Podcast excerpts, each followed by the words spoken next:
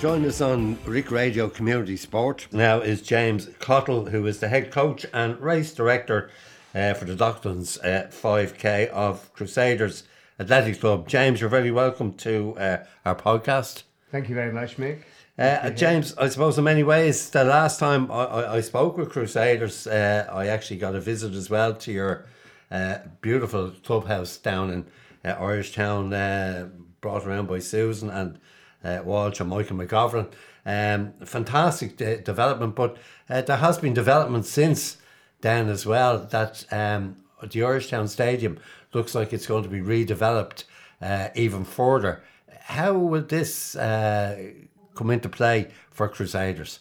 Okay, um, yes, I can talk about that. We we were we received, I think, what you might call a sort of concept plan um, that would uh, thoroughly change everything that you now see at Irishtown Stadium. The main building would be replaced by uh, a, a, building with more facilities than it currently holds. It's currently just changing rooms, a gym, and a studio, and a, a meeting place for, um, for the, the, Football Association.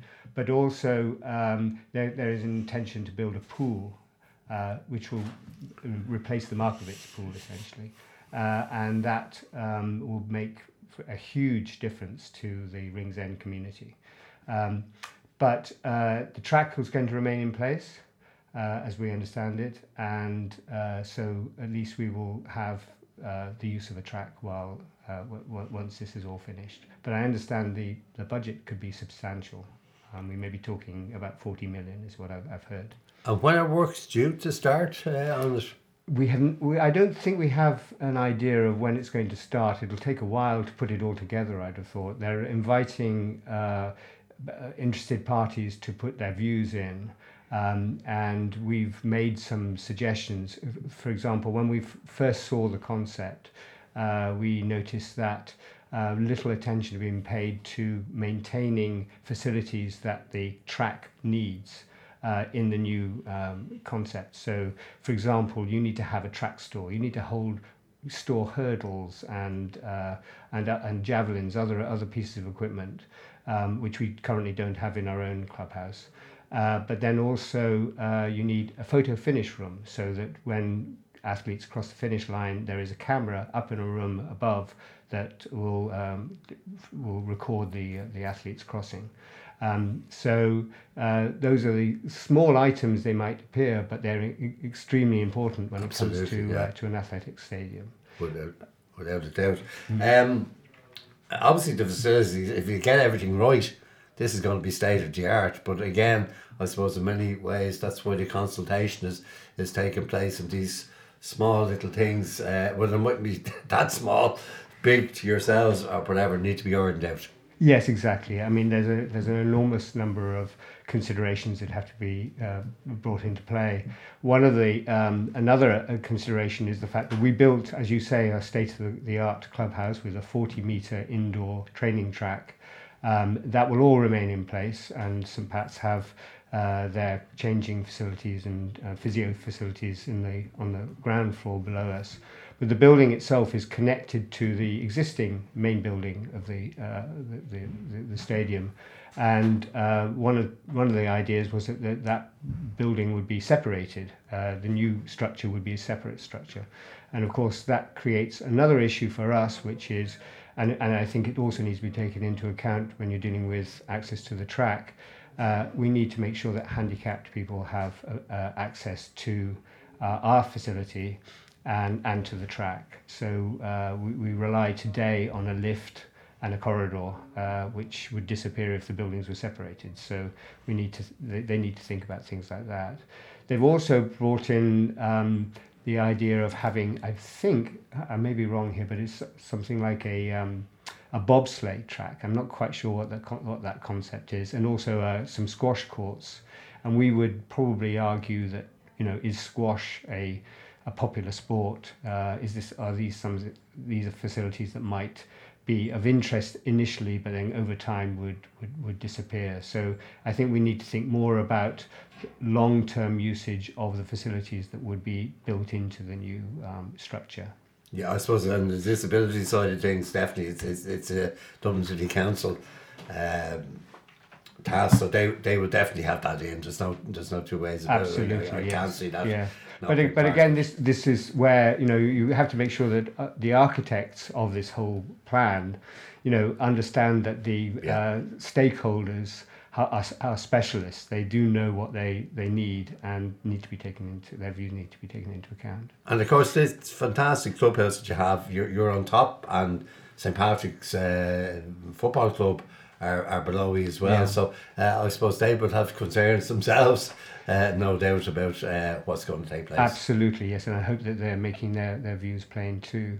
Uh, another consideration we need to uh, focus on, and that is the, the, the time when this is going to be built. Um, the, the period of time, how lo- however long it takes, we need to be able to continue to use the track. We have a membership of about 600 uh, uh, athletes who, you know, young and, and my age, and uh, we need to be able to continuously to use the track, which itself needs work being done on it anyway. But but uh, the track needs to be fit for purpose. And when we were building the clubhouse, uh, we had to um, get access to uh, the, the track and avoid having construction traffic on the track, obviously because that would uh, affect the, uh, the structure of the track itself.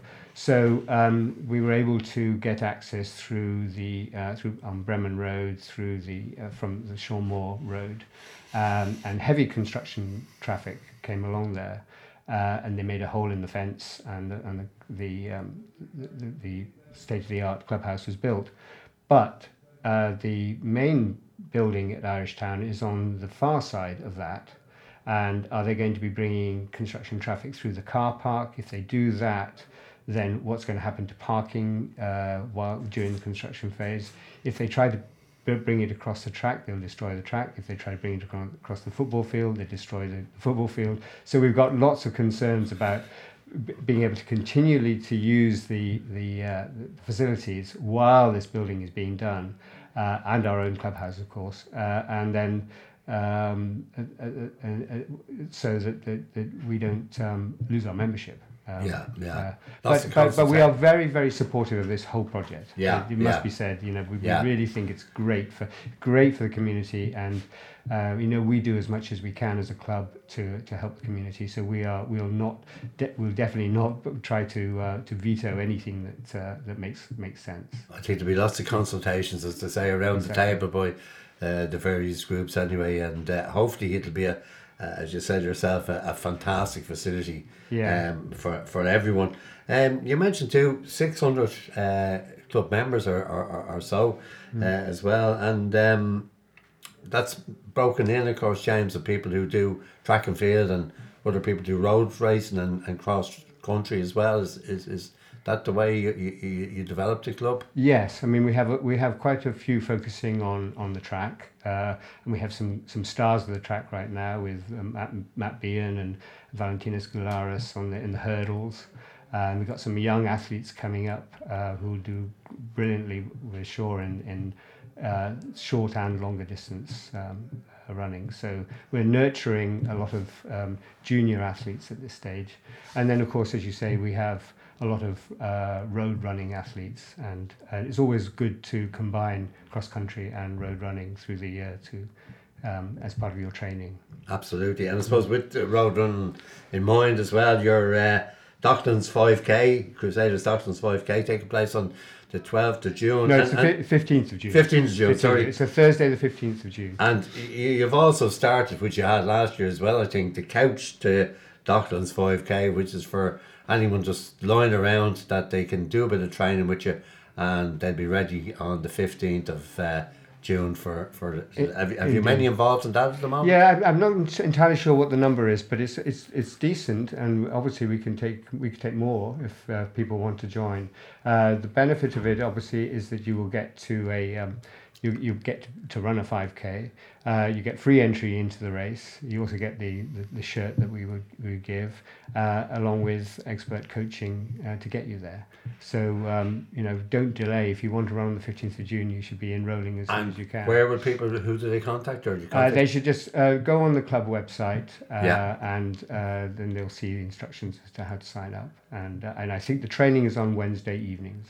Uh, Brilliant. At the track. Brilliant, and they'll be all out on the fifteenth uh, for the Docklands five k. You are the race director for that, um, Yeah, for as sins. well, James, for your sins. And I, I, I noticed too that you don't want your own people running the five k. You want them as marshals around the course. Tell us, as a race director, where do you start and begin with this? Because obviously there's road closures, there's dealing with, you know, runners, there's dealing with the guards, there's dealing Yeah, with it's traffic.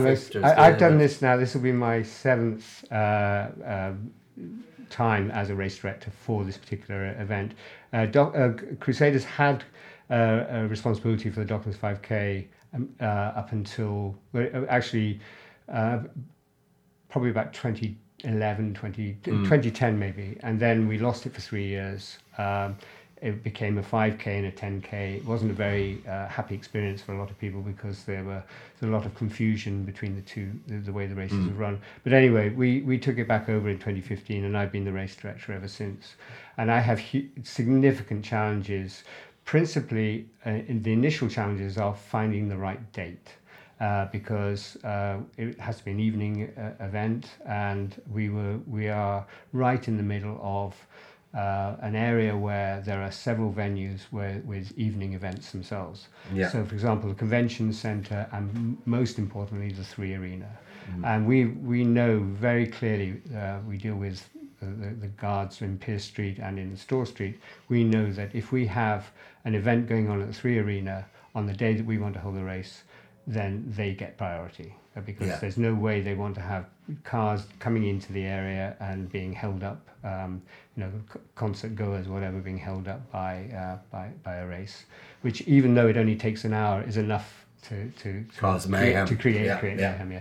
So, um, and then we, we found a, a way of dealing with the Bord Gáis Energy Theatre, which is uh, to um, essentially start the race once people are in, in their seats. so, so we Very don't, good. we don't clash Yeah, with, the, yeah. with, the, with the Gáis uh, at all. But uh, so thankfully we, we have that. Then we have the route, and we need to make sure that we can run 5k. I think 10k is just too much of a, a demand on, on the, the area. It takes longer, and uh, it's it's it will be twisty turny. What we've tried to do is create a very fast route. Uh, flat, uh, it goes along the South Quays towards the city and then out towards the, the point, turns around to the point, it comes back. So it's an out and back race. Again, that creates, uh, and it finishes at Capital Dock.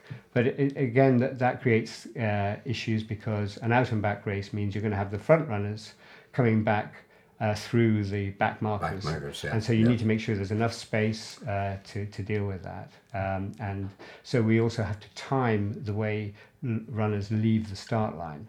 And I think we feel we probably have about a seven minute window of opportunity to get everyone across the start line and them not to clash with runners coming back over the Matt Talbot Bridge when, when, the, when yeah, the back markers yeah, get yeah. so those are the kinds of things, and the, the the the new the introduction of cycle lanes around that area creates a few issues as well because cyclists don't necessarily want to be stopped, and uh, they might get it. You know, the run the race itself might find itself you know clashing slightly with the cycle lanes. But um, and also we don't want runners running in the cycle lanes and we don't want people running up on the curb where there's where there's a cycle lane because that's a, a trip hazard. So it's all you know all has to be thought through in that respect. Um, and then and then we have a self-imposed limit of 2,000 runners on the on the course. To make sure that we have an enjoyable event for everyone who's participating. It doesn't get too crowded, and we have pacers dealing with the different uh, um, objectives that each each runner has. Uh, and uh, so my, my biggest nightmare and where I have sleepless nights, believe it or not, is that we might find ourselves inadvertently having you know more than 2000 runners on the on Yeah. the cour- on the course simply because we're letting people um, sign up uh, when when we should when we should close it so i'm spending my time now thinking how can i monitor this and uh, that's that's my Just biggest keep an eye because nice, I, yeah. I, although it's self-imposed it's something that the council and the guards are familiar with uh, and it's it's you know we, we want to be seen to be responsible. We're an athletics club. We want to demonstrate that we are we know what we're doing, uh, and we're not like uh some of the m- more uh, commercial operations which are just going there to try and make money for themselves. Make money, yeah. But it, it is a fundraiser for the club, which is very important, I suppose. But uh, you know, we know that clubs are amateur. Um, only in, in name, as they say, Yes, uh, yeah. and that. But you do need uh, funds to come in for the race itself. Can people still um, can they still sign up? Yes, uh, for the time being, they can sign up. Uh, theoretically, they can sign up until the 12th of June uh, online. Yeah. Uh, but if we get to our number of 2,000 before that, then obviously we would we would have to, uh, to to close the online. So if you want to run, it's better to sign up now uh, rather than leave it to the last minute and then find that you can't actually get in. And how much is it to run? It's uh, I, I think it's twenty euro to uh, to, to pay, but there'll be a processing uh, fee uh, to to pay to Event Master Online. But also this year, Athletics Ireland has introduced what they're calling a one-day license for anyone who's not a member of an athletics club. And this is in in one sense a fundraising for Athletics Ireland to help their um, fund their high performance uh, operation, but also.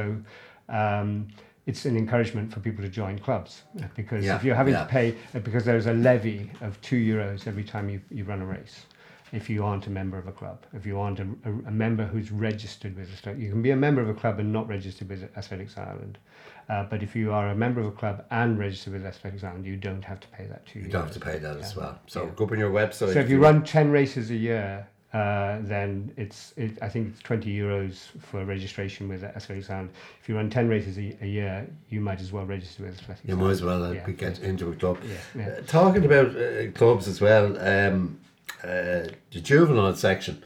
I think you mentioned uh, you've kind of a, a lot of uh, young people coming through uh, in your 600 people membership, but the juvenile section, I'm sure, uh, it must be very important to, to a club like Crusaders, like any club, I suppose. It is, yes. I mean, it's, it's the feedstock for uh, for the club, um, and also it's a way of, of of keeping children occupied and um, doing something that's beneficial to them uh, long term. Uh, you know, exercise is, is critical, I think. So I, I think we're fulfilling lots of different uh, roles for for families, um, and uh, we also have the parents of those children involved in in helping to coach and you know as assistants or as, as main coaches themselves, and that's great to see as well.